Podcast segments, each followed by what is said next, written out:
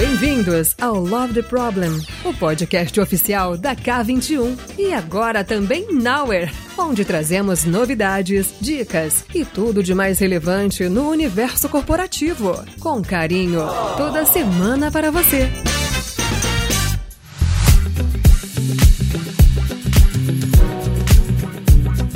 Fala galera, tudo bem? Muito bem-vindo, muito bom estar com vocês aqui de volta, voltando a ser host no episódio do Love the Problem, né? Saudades de conseguir ser host aqui de um episódio junto com vocês. E o assunto hoje é um assunto quente, né? Estamos chegando aí, final de ano agora, setembro, outubro, um monte de gente ouvindo aqui, falando, pensando em planejamento estratégico e junto com eles os OKRs, né? Então o papo de hoje a gente trouxe duas pessoas muito queridas que já trabalham comigo há um bom tempo, vamos botar assim. Começando por ele, né? Convidado externo, a gente começa por ele, né? Pô, vamos fazer as honras aqui. Um cara que teve o prazer e talvez um dos poucos caras que teve passou por mais de um papel no uso de OKRs, mas sempre com uma função de colar o planejamento estratégico com a execução e os resultados que está vindo em papéis diferentes, papel inclusive de multiplicador ali, de semeador interno do uso dos OKRs, a cola desse planejamento estratégico. Muito bem-vindo, André Tonellini, diretor do Banco Carrefour. Fala CFC, obrigado aí, obrigado. Olá pessoal, obrigado por, pelo convite.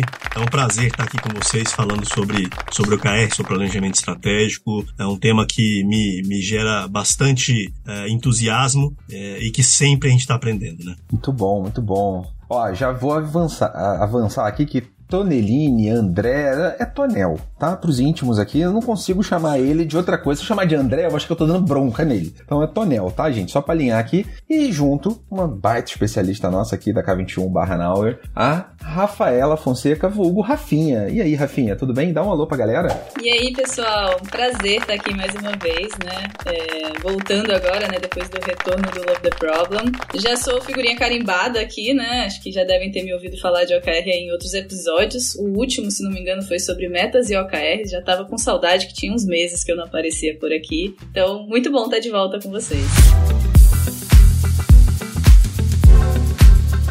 Uma coisa muito legal, né? Com a presença de duas pessoas aqui que, pô, vivem e viveram, vivem todos os dias o cenário de OKR, de planejamento estratégico, na veia. Isso, obviamente, traz as dores e delícias de quem tem experiência, certo? Aí vou começar contigo, Tonel, aqui. Planejamento estratégico, essa fase do ano, né? A gente vai chegando aqui no, no, Q4, então é a hora de começar a falar de orçamento, planejamento estratégico, rever, tudo mais. E eu queria ouvir de você um pouquinho, assim, o teu principal link, o teu principal aspecto de, ou seja, de sucesso, seja de desafio, de aprendizado, de como pegar aquele PPT, aquela visão bonita, aquela visão de fato idealizada do planejamento estratégico, por que descer isso? Por que essa gestão de resultados, OKRs, essas coisas? Como é que essas coisas se ligam para você? Como é que isso deu liga para você na tua experiência, cara? Bom, CFC, eu acho que é, o planejamento estratégico é algo que é comum em todas as empresas, como você disse, chega final de ano, o pessoal começa a montar e pensar. Pelo menos a experiência que a gente teve aqui é que quando você consegue traduzir isso de maneira mais simples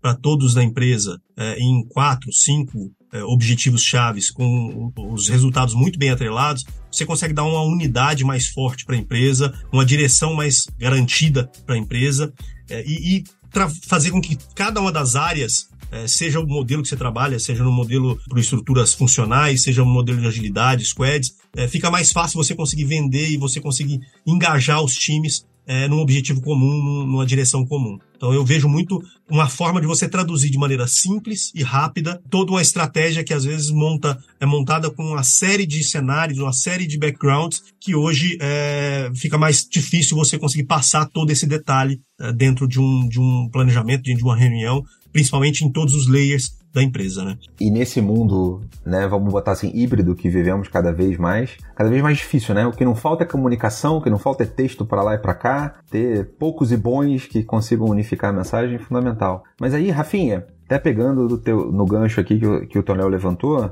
poucos e bons, objetivos, clareza de resultado, desdobrar para todos os layers. Fala um pouquinho para mim dessa, do, do, teu lado aqui. Planejamento estratégico, visão, desdobrar isso, tranquilo, facinho de fazer, de boa. Como é que você tem visto também aqui? Boa. É uma facilidade grande que a gente tem é quando a gente tem líderes que conseguem tomar decisões né, de forma assertiva e rápida na hora que a gente vai fazer essa priorização. Então, muitas vezes, quando a liderança já está muito conectada com, a, com qual é a estratégia, qual é a visão né, de longo prazo da organização, as escolhas nessa hora de priorização começam a ficar mais fáceis. Né? Quando a gente tem lideranças que discordam do caminho para onde a gente está indo, ou que ainda não estão 100% alinhadas, aí a gente precisa de um tempo maior, de conversas mais profundas, de análise de mercado, análise de concorrente, de cliente, para que a gente realmente consiga chegar nessa visão compartilhada, né? O que eu vejo é que quando a visão ela é compartilhada e tá todo mundo na liderança alinhado, para que a gente consiga fazer os próximos passos, que é definir de fato objetivos, que results, comunicar isso e levar para as pessoas para engajar todo mundo, fica muito mais fácil. É, eu costumo até dizer, né, pra galera, quando a gente tá falando de OKR é, nas aulas e tudo mais, que a parte mais fácil é escrever objetivo e key result. Porque a parte mais difícil vem por trás, que é você saber qual é a sua estratégia, fazer as escolhas difíceis, ter clareza das prioridades e conseguir alinhar o pessoal nessa visão, né?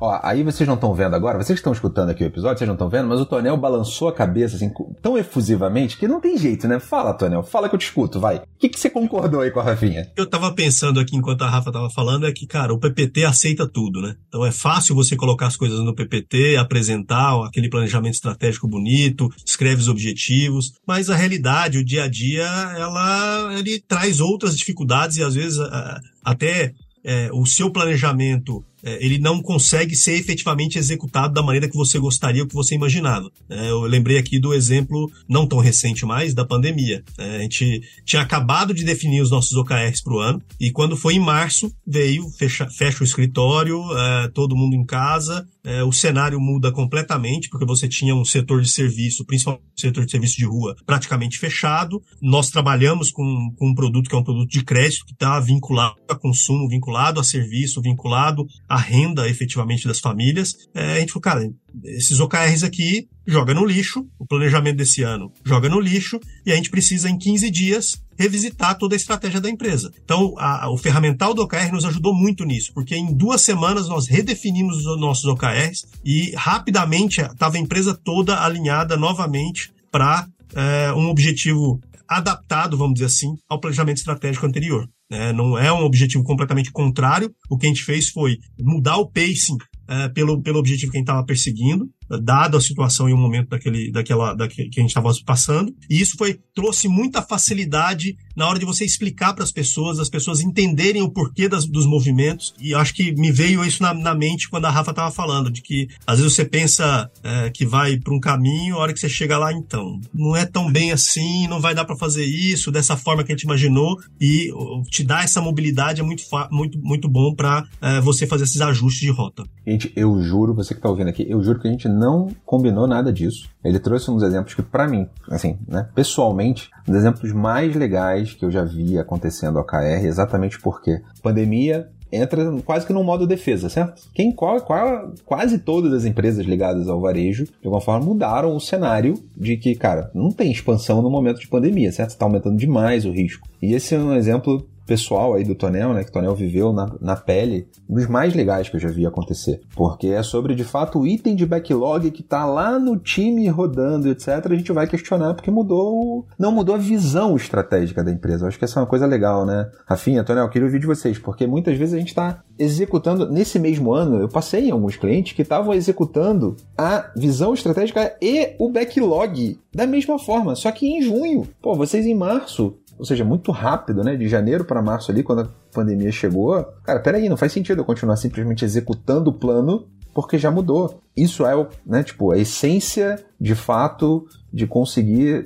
usar o método para discutir resultado e qual é o, o, desdobramento disso na prática, né? E todo, obviamente, o impacto que isso gerou nos liderados, no backlog e tudo mais. Então, não trivial de fazer, certo? Eu queria explorar mais aí com, contigo, Tonel, contigo, Rafinha, para vocês chegarem nesse ponto de fazer isso, alguns aprendizados anteriores provavelmente já tinham rolado, algumas fichas já tinham caído para ter esse nível de, digamos assim, sagacidade, agilidade, a essência de agilidade que a gente está falando aqui, certo? Não sobre método A, B ou C. O que, que já tinha aprendido para conseguir chegar nesse ponto de, vai, coragem de porque você era um diretor, certo, Daniel? Ali nesse momento, frente aos outros. Qual o tempero para fazer isso? Porque não é trivial, certo? Começa é, porque a, toda, toda a direção já estava trabalhando nesse, nesse mesmo tipo de, de mindset, né, com essa cultura de olhar para o objetivo, trabalhar é, objetivos comuns em todas as áreas, tinha um apoio forte do executivo sênior da companhia,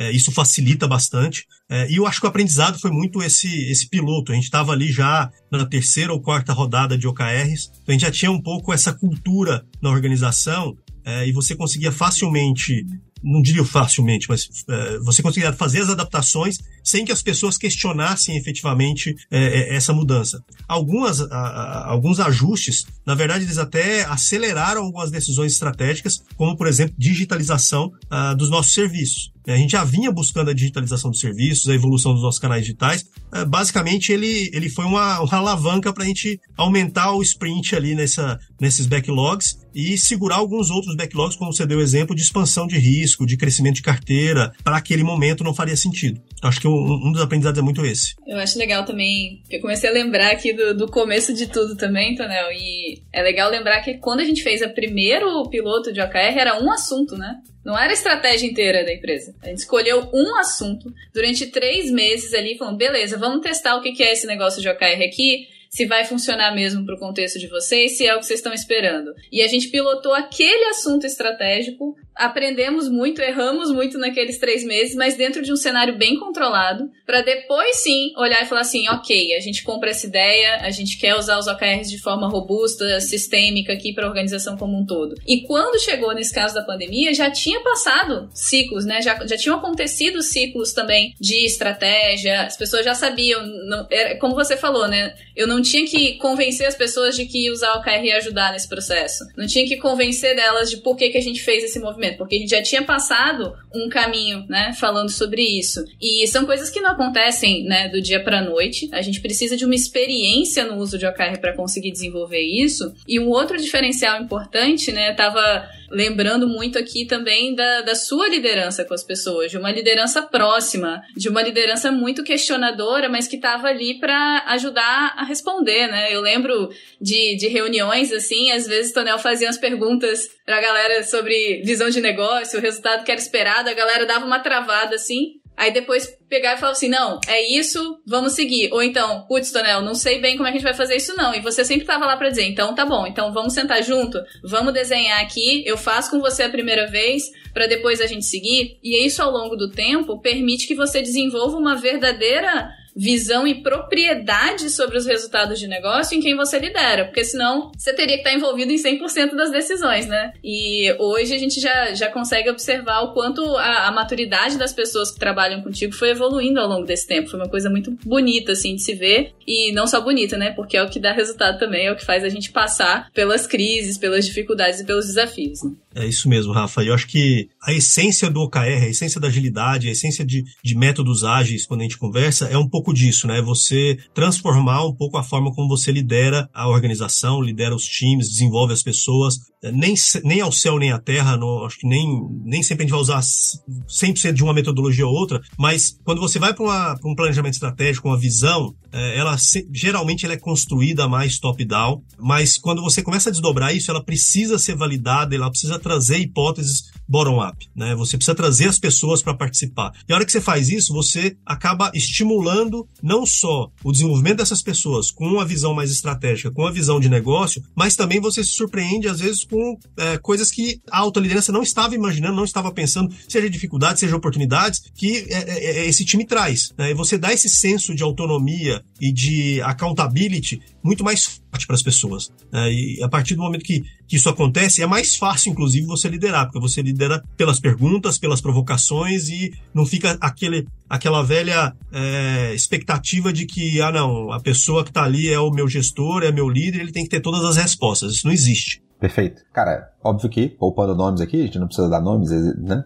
Fala, vamos falar aqui, mas fala de uma situação que te surpreendeu, assim, de, com teus liderados e, e coisas assim, que você puder contar, óbvio, mas queria muito ouvir, assim, um exemplo de, uau, puta, o time, caraca, eles pegaram. Nem precisa, eu não precisava nem estar aqui se bobear, porque a galera olha isso, olha que, que, que, maneiro, que tá vindo deles, tá vindo de baixo aqui, né, dos liderados. Tem algum exemplo que te vem à mente, assim? Tem exemplo sim. Na época, que a gente, principalmente ali no movimento da, da, da pandemia, quando a gente começou a fazer a mudança de chave ali, né, na, na, época o Thomas era o head da agilidade dentro da, da organização e, e o Thomas puxou a liderança não só de mudar os nossos OKRs, mas ele criou vários war rooms para trabalhar aquele momento de crise. Poxa, vamos montar um war room aqui. Como é que a gente faz com que as pessoas tenham acesso às necessidades dela para fazer o trabalho diário? Uh, como é que a gente envolve as, as diferentes áreas para, desde estrutura de notebook para todo, para 100% das pessoas em casa, acessos, uh, toda a parte de infraestrutura. Então ele, ele ajudou a coordenar tudo isso e envolveu vários times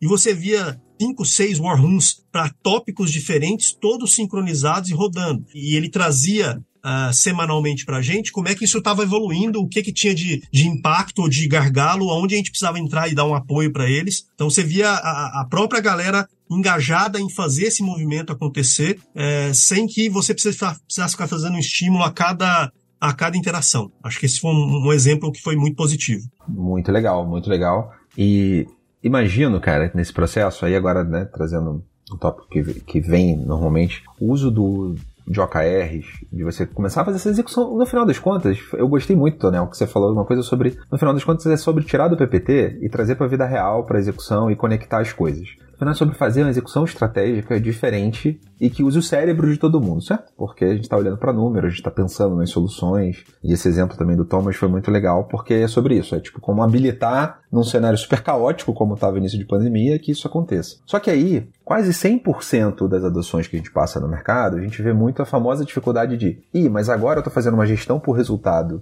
num, num ciclos cada vez mais curtos de tempo e o bicho está pegando porque eu não tenho esse número, ou peraí que esse dado ele tem que estar tá ali a colar. Não dá para fazer esse tipo de apuração semanal do dado, porque como você ajudou a talvez hackear esse padrão tão comum, né, o antipadrão tão comum, porque isso é, é, é difícil, né, você simplesmente trabalhar uma gestão por resultados não significa que você vai ter os dados à mão ali passando. E muita, até tipo para elaborar qual é o conceito do dado que está por trás e tudo. Então, ouvir um pouquinho da experiência tua, da Rafinha aqui, sobre como é que você faz para hackear esse anti-pattern tão comum de, de, de, ver nas empresas, nas organizações que a gente passa. Acho até legal você falar, eu lembrei, a Rafa vai lembrar bem, as primeiras rodadas, acho que a primeira e a segunda rodada que a gente fez de OKRs, a gente caiu nesse, nessa cilada, né, de criar QRs que a gente não conseguia medir, que a gente não conseguia criar o indicador, que a gente não tinha ele pronto. E aí a gente rodou ali é, um mês,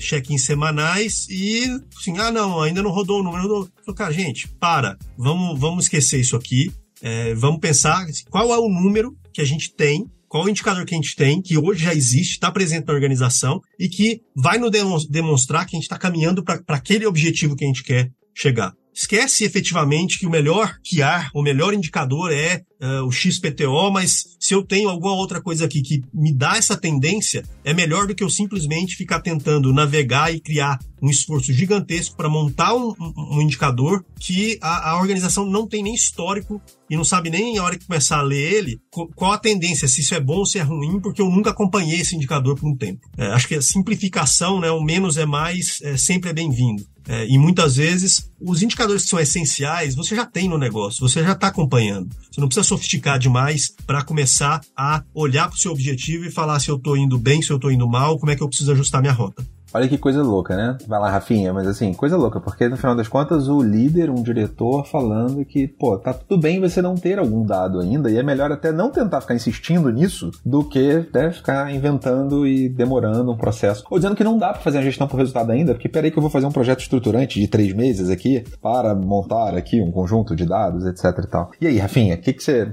manda? Quando o Tonel falou, eu fiquei lembrando, eu lembrei dos primeiros rascunhos, assim, da gente olhando e falando, putz, será que vai mesmo? Essa quantidade de números e tal. Eu acho que tem um ponto legal de estudo que é a gente às vezes precisa que as pessoas aprendam um pouquinho pela dor. Então, às vezes não adianta você chegar logo de cara e falar assim, pô, pessoal, vocês estão querendo medir esse bando de coisa aqui que vocês não conhecem ainda. Você precisa passar por aqueles check-ins que o número não vem e que as pessoas estão lá olhando e falando, poxa, não sei dizer se avançamos ou não avançamos, para elas entenderem qual é o problema de você realmente estar tá conseguindo, tá pegando vários dados que ainda não estão bem formatados, né? Então, esse aprendizado é ótimo. O que, que é crucial? Que a gente consiga agir o quanto antes, porque também eu não vou passar seis meses fazendo check-ins em números inexistentes, né? Pra galera olhar e desacreditar, né? Falar, ah, o OKR não funciona porque nada andou nos últimos seis meses. É você ter o timing exato de intervir ali para poder dizer, ó, oh, peraí, vamos parar e vamos simplificar, né? Que eu acho que o Tonel fez com muita maestria nesse, nesse contexto. Outra coisa que eu acho que é muito importante é que a gente tenha poucos QRs, então reforçando esse menos é mais aí. Não só os QRs que são conhecidos, os números que são conhecidos pra gente, mas aqueles que são realmente essenciais, porque geralmente já tem um indício. Se você está colocando vários key results dentro de um objetivo, com números que você não conhece, você não domina, você não mede, será que dá para acreditar que esse objetivo vai realmente ser alcançado? Será que a gente não tá mirando num objetivo que não faz tanto sentido, uma ambição que é grande demais para o lugar onde a gente está agora, ou que é muito distante, né? Voltando lá para o nosso planejamento estratégico. Um bom planejamento estratégico, ele também garante que o básico está sendo bem feito. Porque se for um planejamento estratégico que é completamente mirabolante, fora da realidade, as pessoas não vão conseguir conectar o hoje com o planejamento e a visão de futuro que a gente quer. Então eu preciso ter essa dose aí, esse equilíbrio de vamos fazer o básico direitinho, vamos alcançar aquilo que a gente sabe que é essencial para o nosso negócio continuar crescendo e vamos sim ter ambição, mas vamos na ambição à medida que a gente consegue evoluir dentro da nossa própria maturidade, né?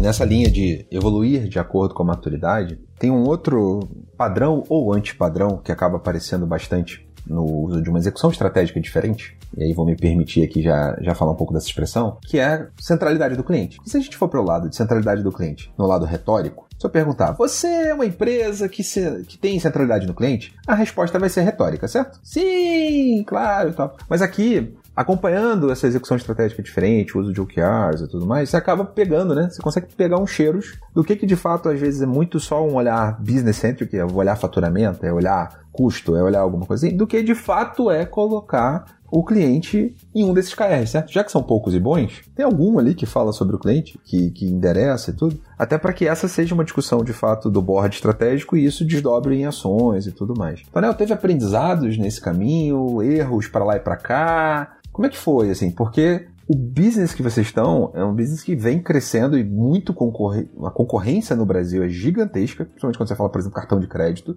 O que não falta são players, certo? Que entraram aqui, inclusive com uma experiência do cliente fantástica, revolucionária e etc e tal. Porém, cara, vocês estão do outro lado com um baita tamanho de carteira, um número de clientes absurdo, presença do maior varejista do Brasil. Cara, o que não falta é um público aqui massivo de clientes que quer ter uma boa experiência, porque hoje a concorrência o dá. Então é, é tão simples quanto isso, certo? Como é que foi coordenar isso, porque o mercado já pressionou vocês naturalmente, dado toda a concorrência de fintechs, etc., que vieram. Vocês, do outro lado, estavam já com uma base instalada de clientes gigantesca e de públicos muito diferentes, certo? Eu acho que é legal falar. Porque quando você fala Carrefour, Atacadão, você tem personas, inclusive, bem diferentes aqui e com necessidades completas. Como é que vocês fizeram para fazer essa cola entre, cara, eu tenho um planejamento, os OKRs que eu tô olhando no dia a dia, foi mais nos OKRs, foi mais ali no, no uso das iniciativas? Como é, como é que vocês conseguiram trazer essa centralidade do cliente para a execução estratégica de vocês? Olha, CFC,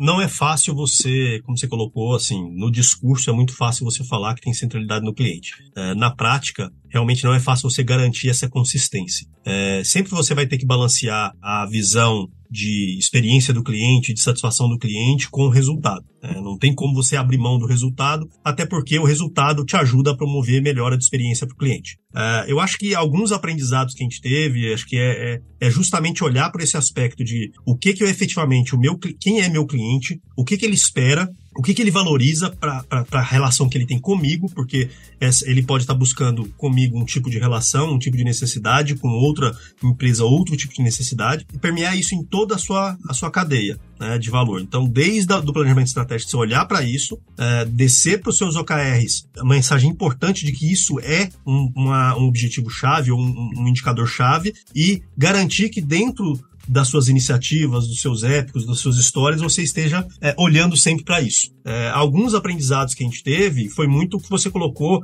é, de como é que você identifica é, é, essa necessidade do cliente e muda um pouco até é, a empresa com o comportamento que esse cliente tem hoje. Né? O cliente hoje, o nosso cliente hoje, seja qualquer segmento, ele traz experiência de outra indústria, de outro segmento para aquela indústria. Então, quando eu estou falando aqui de, de varejo, é, hoje o cliente do varejo ele tem uma expectativa que não é formada só pela concorrência do varejo, mas também pelos serviços que ele tem, é, seja de vídeos, seja de é, consumo de mídias sociais, seja de é, serviços em casa. Então, como é que você consegue traduzir e trabalhar é, essa visão do cliente, essa visão de necessidade do cliente para seus grandes objetivos e como é que você consegue colocar isso dentro do, do, do seus, dos seus, das suas iniciativas, né? Algumas coisas que a gente implantou e, e não, não posso dizer que a gente está no estado da arte ainda, acho que nunca estaremos, mas para todas as, as nossas tribos, todas as nossas squads, toda a nossa jornada de clientes, a gente tem mensuração de NPS, mensuração de que a gente chama de CSAT também,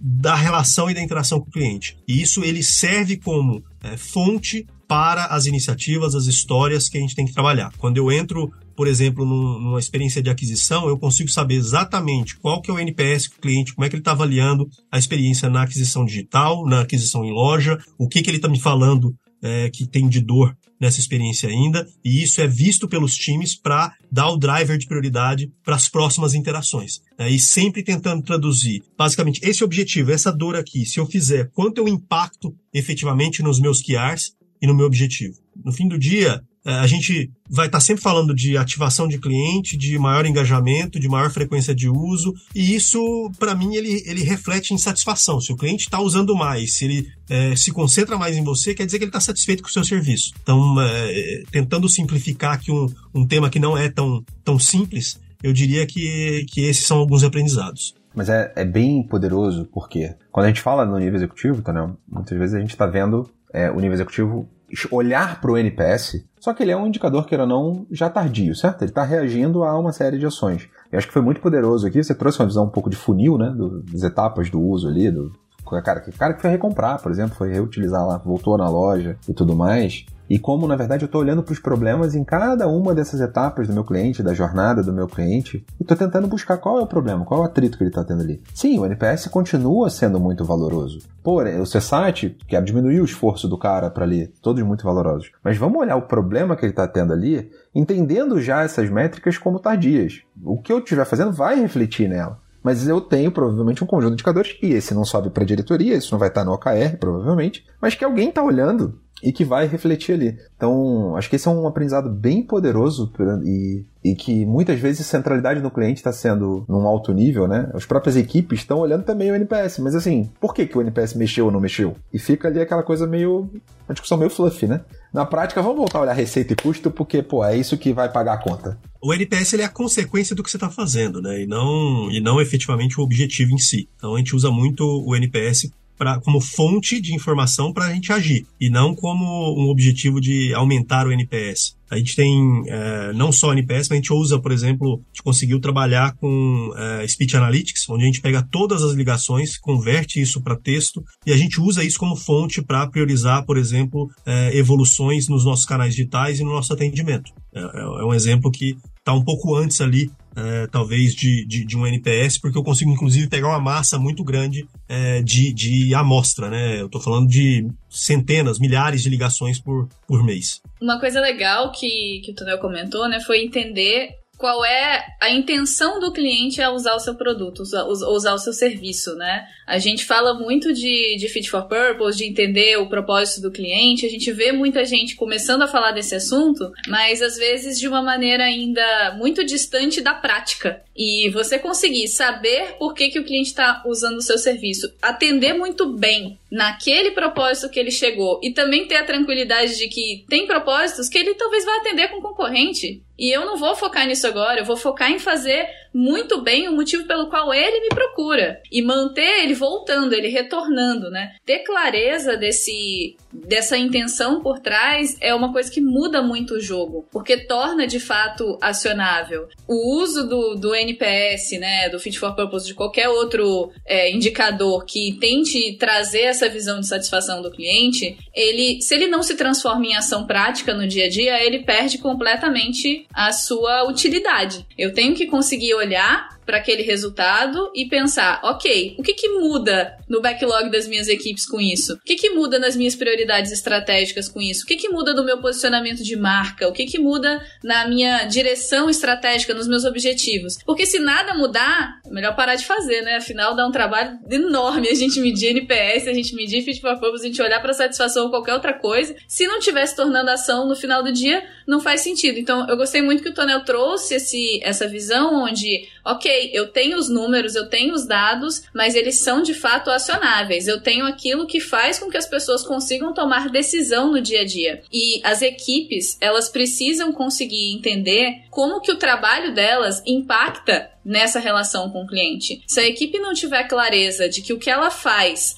gera satisfação ou insatisfação, gera que o cliente retorne e compre com a gente de novo e consuma com a gente de novo, a equipe também não vai ver prioridade nisso, né? Por isso que a gente tem que fazer essa, essa cadeia de informação se conectar desde a estratégia até a operação, senão, no final das contas, não se torna é, uma ação prática e um resultado lá no final do dia, né? E eu acho que uma das grandes dificuldades que a gente tem, né, é, é, você colocou aqui um ponto de, de como é que a gente prioriza as coisas, né? Acho que a grande dificuldade, pelo menos que a gente sentiu aqui e ainda hoje, é, eu diria que a gente sente, é descartar coisas. Né? Assim, como é que você efetivamente fala o que você vai deixar de fazer? Porque tem tanta oportunidade, tem tanta mesmo, tem tanta informação, você consegue tirar tanto insight, tem tanta hipótese de solução, só que uh, o investimento é finito, a, o tempo das pessoas é finito. Como é que você efetivamente prioriza, descarta o que você acha que não tem o melhor valor uh, para aquele, aquele objetivo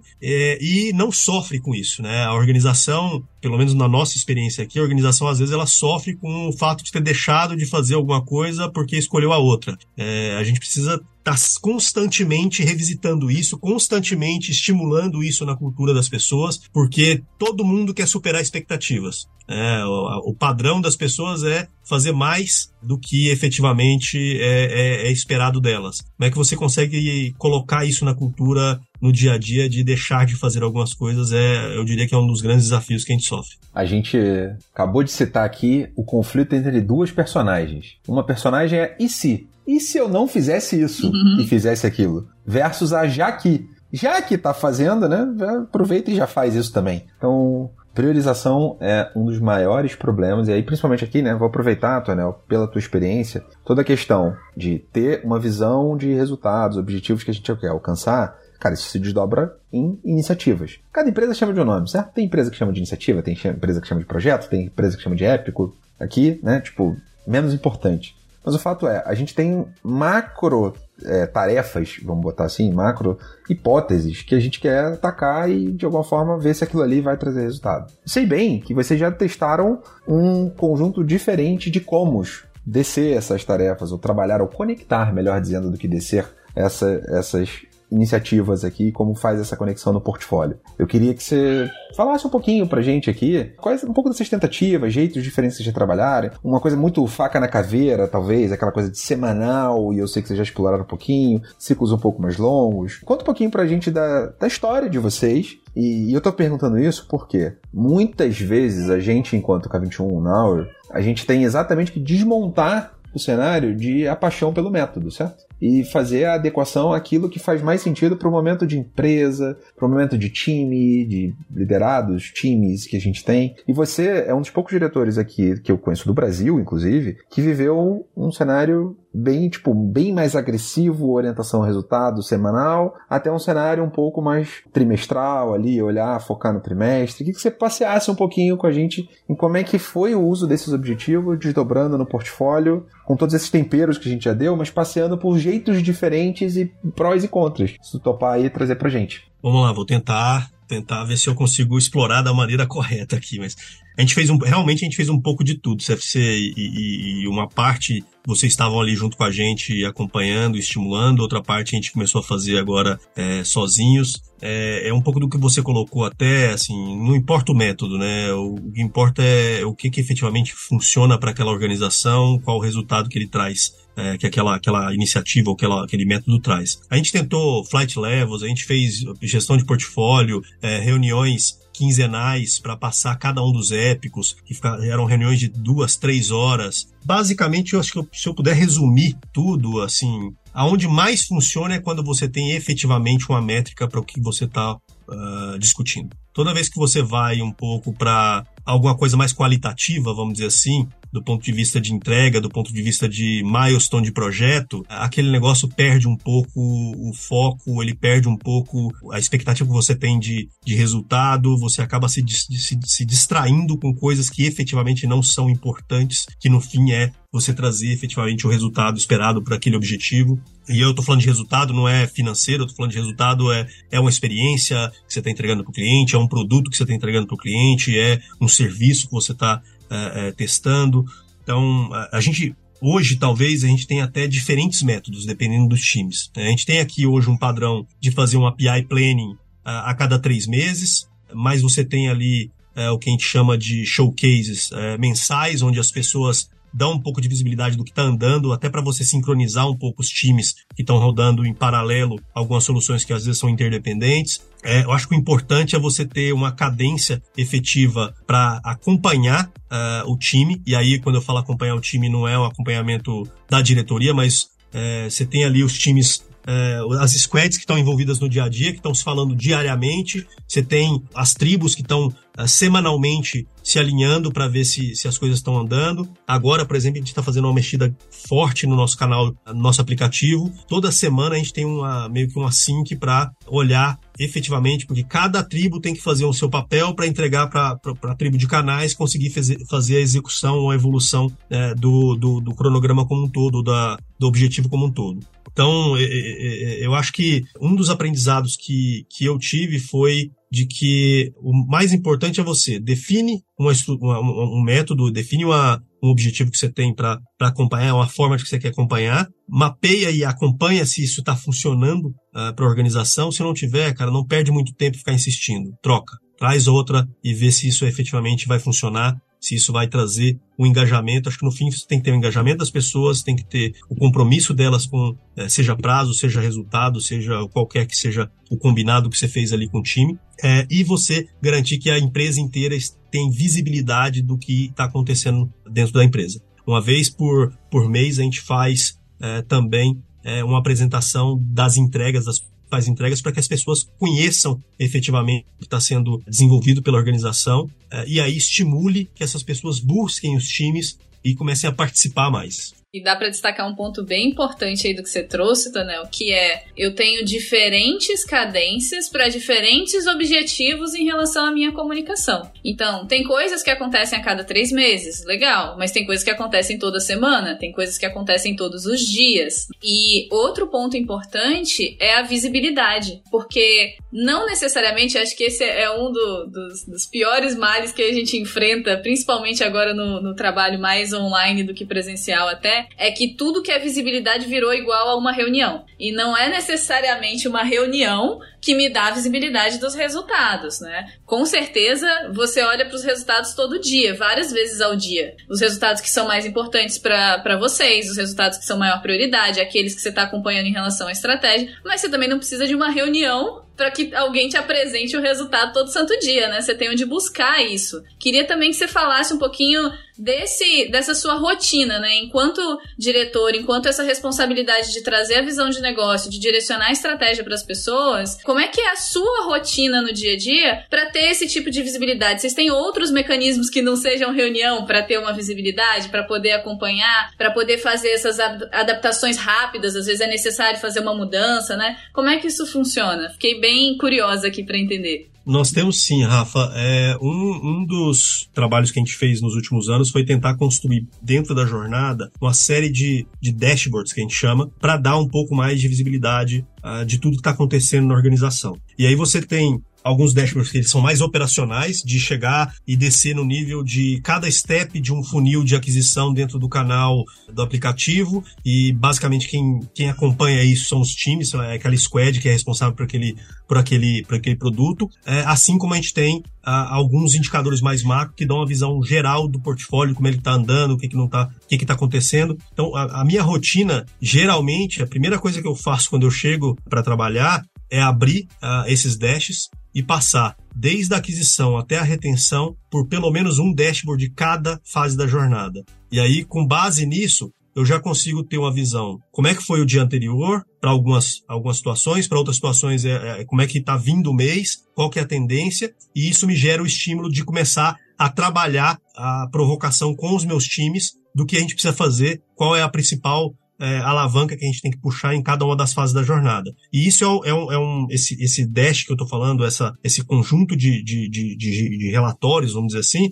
é, ele está disponível para qualquer, um, qualquer pessoa da empresa. Qualquer um hoje olha é, esses indicadores, esses dashes. É, semanalmente, na nossa reunião uh, de diretoria, é, esse dash é aberto, o mais geral deles é aberto, e a gente passa pros, pelos principais indicadores. Ali é muito mais para a gente discutir em conjunto, tá? Todos os diretores e ter um pouco da opinião um do outro. Mas cada um dos diretores já viu aqueles indicadores. É muito mais pela discussão do que efetivamente pra, pelo acompanhamento da, do indicador. O indicador está ali disponível todo dia. Se eu entrar todo dia, eu estou vendo ele. Esse tipo de, de ferramental ele ajuda muito para gente. Além disso, a gente tem, claro, a, a, os, os, os, boards dos times e tudo, mas hoje, hoje em dia, é, eu confesso que eu não entro nos boards dos times é, com frequência. Assim, tá muito mais no trabalho é, do time, no, no, controle das histórias. Eu olho muito uma vez por mês como é que está o avanço é, da performance dos times, como é que está o lead time do, do, do, do, dos nossos times, dos nossos squads, como é que está o throughput, qual a quantidade de coisas que a gente planejou fazer e que a gente conseguiu efetivamente fazer, aonde estão os nossos gargalos. Eu estou muito mais preocupado hoje aonde tem problemas que são sistêmicos, que são não de um time exclusivo, mas de vários times, que é, eu preciso entrar para ajudar a destravar a capacidade de entrega da organização. Seja no momento de você priorizar, seja no momento de você fatiar, seja no momento de você fazer um refinamento de uma solução, ou às vezes até no momento de você homologar e você tem algum tipo de problema de infra, de, de sistema é, efetivamente que, que atrase a capacidade de entrega dos times. Excelente. É, eu, eu tô até meio emocionada aqui, porque para mim essa, essa, essa gravação tá sendo um grande reencontro, assim, né? De, de reencontrar o Tonel depois de tanto tempo e relembrar tanta coisa legal. E Gente, é, não foi nada combinado, mas eu queria muito destacar que essa fala do Tonel é um dos principais pontos que eu e CFC aqui somos tão fãs dele é, e do trabalho dele. Porque uma pessoa, né, um executivo que tem essa rotina de conseguir olhar com clareza para todos os resultados, de saber quando intervir ou não intervir no trabalho das equipes, de não ser a pessoa que fica lá pedindo status report,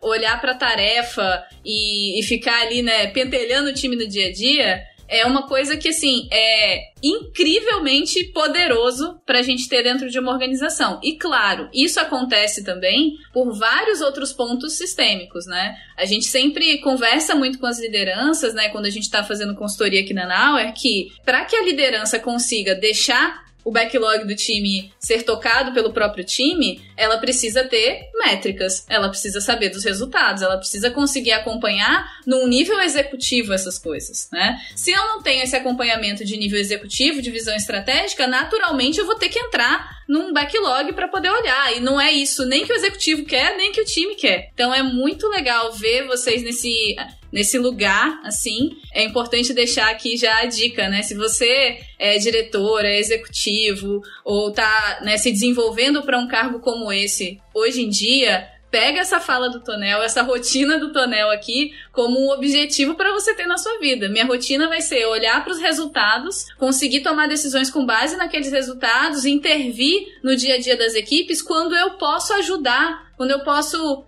remover gargalos, quando eu posso ajudar a tirar impedimentos. É essa mentalidade, essa mudança de mentalidade que muitas organizações ainda precisam fazer e que destrava completamente a burocracia, os resultados, a aceleração das entregas, né? Tudo isso que a gente vem falando e buscando há tanto tempo. Então, fiquei até aqui muito feliz, muito emocionada de ver tudo isso sendo colocado em prática, assim, por uma pessoa que a gente admira tanto, Tonel. Muito bom saber. A gente brinca, né, que o pai ou a mãe da, da, da microgestão é a falta de visibilidade. Quer dizer, a gente desidratou o pai ou a mãe aí, né, dessa falta de visibilidade. De alguma forma, tipo, o que é fundamental também, que queria destacar uma coisa que, que veio da sua fala, que é sobre não simplesmente coloque uma governança única para todos os seus problemas. Eles têm estilos diferentes. A gente tem uma macro linha de governança de como a gente combina. Você falou da PI Planning, por exemplo. Você falou de times que às vezes, né, semanalmente ou mensalmente estão mostrando ali algum resultado, um showcase. Tá tudo bem ser múltiplos cenários, porque são múltiplos desafios de caráter diferente. Você vai ter algum tipo de objetivo que a gente vai estar tá olhando mais na lupa. Por quê? Porque é o maior desafio do momento, ou porque o acionista está exigindo mais atenção agora desse problema. E isso vai gerar um tipo de governança ligeiramente diferente ali tá tudo bem. Não vai ter uma receita para todos governar, certo? E os resultados é que estão guiando essas alavancas.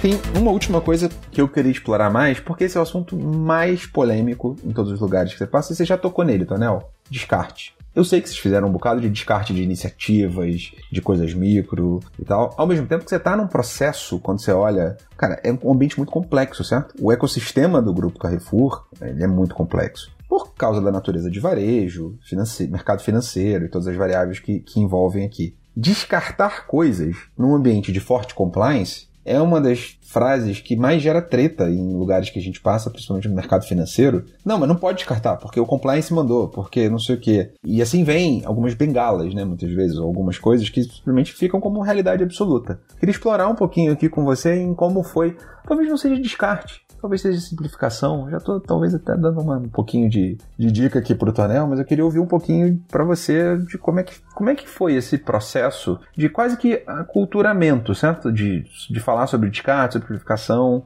dentro dos times e dos liderados. Bom, eu acho que esse é um processo que continua acontecendo, ele continua gerando aprendizado e a gente é, ainda, como eu comentei um pouco mais, mais, mais cedo na fala, a gente ainda sofre com isso, né? É, e você trouxe realmente uma dica muito boa, que é, às vezes, muitas vezes é, dá para fazer um, um, algo mais simples e você já atender, de repente, uma demanda ou algum, algum problema que naquele momento é, a simplicidade que você trouxe, essa solução mais simples que você trouxe, já atende e você pode, pode se concentrar em algo que efetivamente traz mais valor. Claro que tem diferentes problemas. Quando a gente está falando de um ambiente é, como o financeiro, que é altamente regulado, é, quando você tem alguma coisa que é efetivamente uma falha que pode te expor do ponto de vista regulatório, muitas vezes você não tem nem opção de falar, não, eu não quero fazer isso agora. Não, você tem que fazer isso agora. E, e aí você na hora que está se deparando com isso, tem que olhar muito e ser muito crítico e falar assim, tá bom, o que que efetivamente é o problema, qual que é o meu risco envolvido aqui e qual é o, o mínimo necessário para fazer que efetivamente mitigue este risco, ou que elimine esse risco. É, porque você pode fazer uma solução gigantesca e ser completamente à prova de fogo e você consegue passar por qualquer tipo de, de adversidade, mas você vai levar um ano para acontecer para fazer isso. Ou você pode fazer uma solução que ela também te resguarde e não te deixe correr risco, você não esteja exposto, mas que ela é muito mais simples e em três meses você resolve. Depois você tem até tempo de sofisticar ela se for algo é, que você deseja ou que a organização deseja. A grande dificuldade que eu, que eu vejo hoje é um pouco no, mais nas pessoas do que efetivamente no, na discussão em si, das pessoas é, que ali às vezes estão apaixonadas pela solução, apaixonados por aquele projeto, aquela iniciativa, e que tem que se desgarrar disso, para assim, gente, a gente não está aqui para é, entregar um projeto, entregar uma solução, entregar um produto. A gente está aqui para entregar um, um, um, serviço, uma, uma expectativa de um cliente, uma expectativa de um acionista. Vamos voltar para o problema, vamos voltar para efetivamente o que, que a gente é, é, quer resolver e depois a gente vê se efetivamente essa é a melhor hipótese. Beleza, vamos priorizar essa hipótese. Então, é, é, é, é o que eu procuro fazer, o que a gente tenta procurar fazer sempre na organização é questionar um pouco o, o qual o problema. Qual que é o problema efetivamente que a gente quer resolver? Amém, amém, amém. Qual é o problema que a gente quer resolver, né? Rafinha, por favor. Boa, e, e, atrelado a isso, né? Quando o problema tá claro, é muito mais fácil as pessoas desapegarem da solução Principalmente se a gente já tem indícios de, de que aquela solução não resolve o problema. Ou a gente tem um risco muito alto em fazer aquela solução, ou tem uma solução mais simples que resolve o problema, ou que é mais eficiente ou mais eficaz. Então, essa clareza do problema, ela permite essa conversa, né, de um jeito mais leve, porque senão parece que você está atacando a solução da pessoa, né? A pessoa leva pro coração aquilo fala: "Não, mas eu sonhei com isso minha vida inteira, eu quis fazer esse projeto", enfim. Mas uma outra coisa acho que legal sobre o descarte também, que é uma mudança cultural importante, que eu vejo é, muitas organizações que ainda não fizeram isso e quando começam a fazer tem um poder transformador muito legal, é reconhecer as pessoas pelo descarte. Porque a gente tende a reconhecer as pessoas por aquilo que elas entregam. Logo, elas vão sempre querer entregar mais. Um ponto até que o Tonel falou mais cedo, né? A pessoa quer entregar além do que é previsto para ela porque ela quer se destacar. Mas o quanto a gente reconhece as pessoas por tomarem boas escolhas de descarte? Por dizerem, eu não vou fazer isso aqui porque tem algo mais importante. Eu não vou fazer isso porque esse é meu foco. Então, esses mecanismos de reconhecimento, eles fazem toda a diferença para que a gente consiga mudar a cultura, porque é assim que as pessoas vão aprender que descartar é realmente valioso pra gente, né? É isso aí, Rafa. E assim, não quer dizer que isso seja fácil, né? Quando eu falo, ah, não, vamos questionar qual que é o problema, vamos, vamos focar em, em cima do problema. É, não é fácil, gente. Assim, a gente erra, a gente toma decisões erradas que você depois olha e fala assim, putz, eu não deveria ter construído o produto desse jeito. E aí você tem que ter coragem também de falar assim, joga fora e começa de novo. É outra coragem que precisa ter dentro da organização para você tomar esse tipo de decisão. Que muitas vezes você já fez um certo montante de investimento ali naquele produto, mas você consegue ver que não vai para frente, gente. Isso aqui não vai virar. Então foi uma aposta que a gente fez e que eh, deu na água. É, então, em vez de você continuar investindo naquilo que não vai sair é, da, da, da, água e não vai voar, é, vamos mudar de. vamos pivotar essa, essa ideia aqui. É, e isso é algo que gera desconforto dentro de qualquer organização, principalmente quando você tem que falar que uh, você investiu algo ou investiu algum montante tempo de pessoas e que é, foi um erro. Olha só, né? Como cuidar da cultura do erro da maneira com o maior senso de dono possível, certo? Porque é isso. Você pode, quer continuar investindo nesse erro? Beleza, a gente vai gastar mais dinheiro no final do dia, né? É, é completamente anti-senso de dono. você continuar investindo numa coisa que você já viu que, cara, não, não, não é por aí, não, não tá rolando. Tantas quantas foram as histórias que a gente ouviu de até empresas sendo construídas num castelo de areia, tá?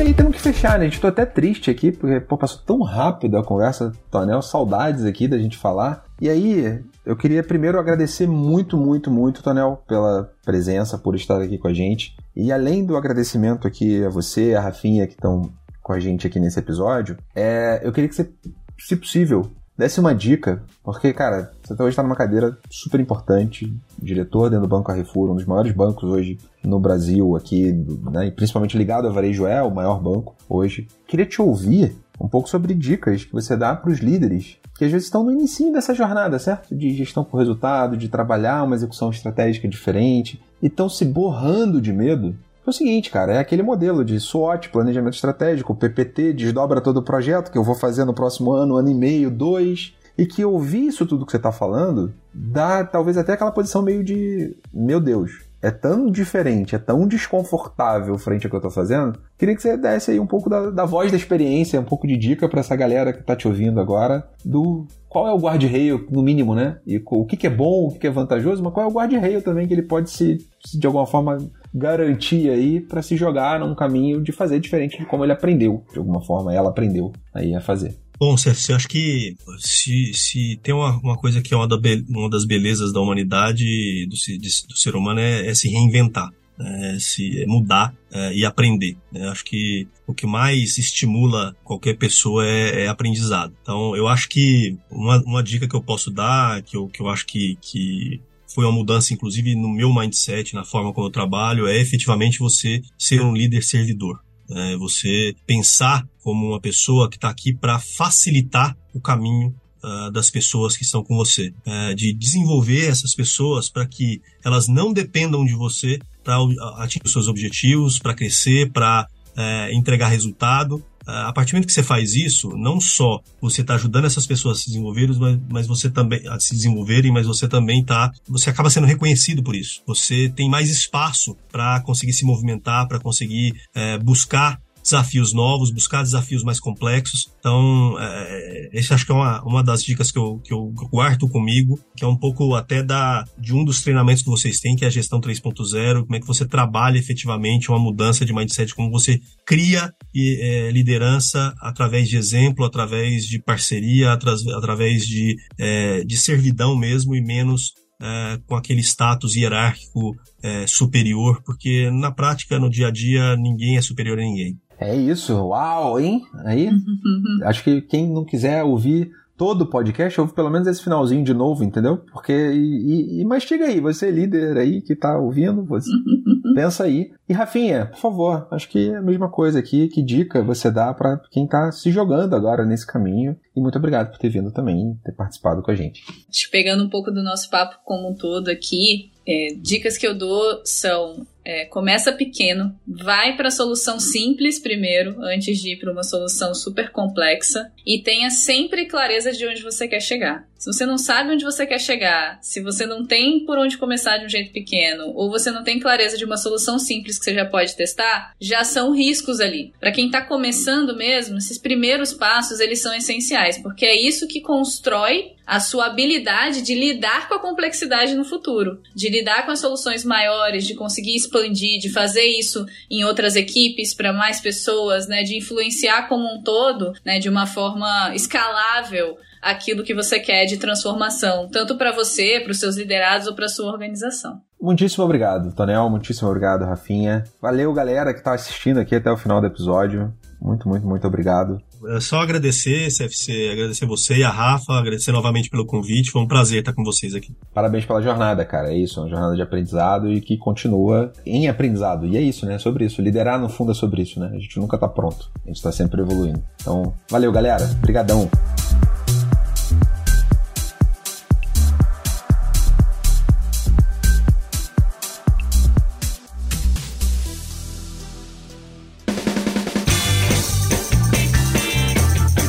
Foi mais um episódio do Love the Problem, o podcast oficial da K21 e da Nowhere. Se você curtiu, compartilhe. Inscreva-se no seu agregador de podcast favoritos e espalhe conhecimento por aí. Procure por Love the Problem nas redes sociais e deixe seu comentário ou sugestões. Até o próximo!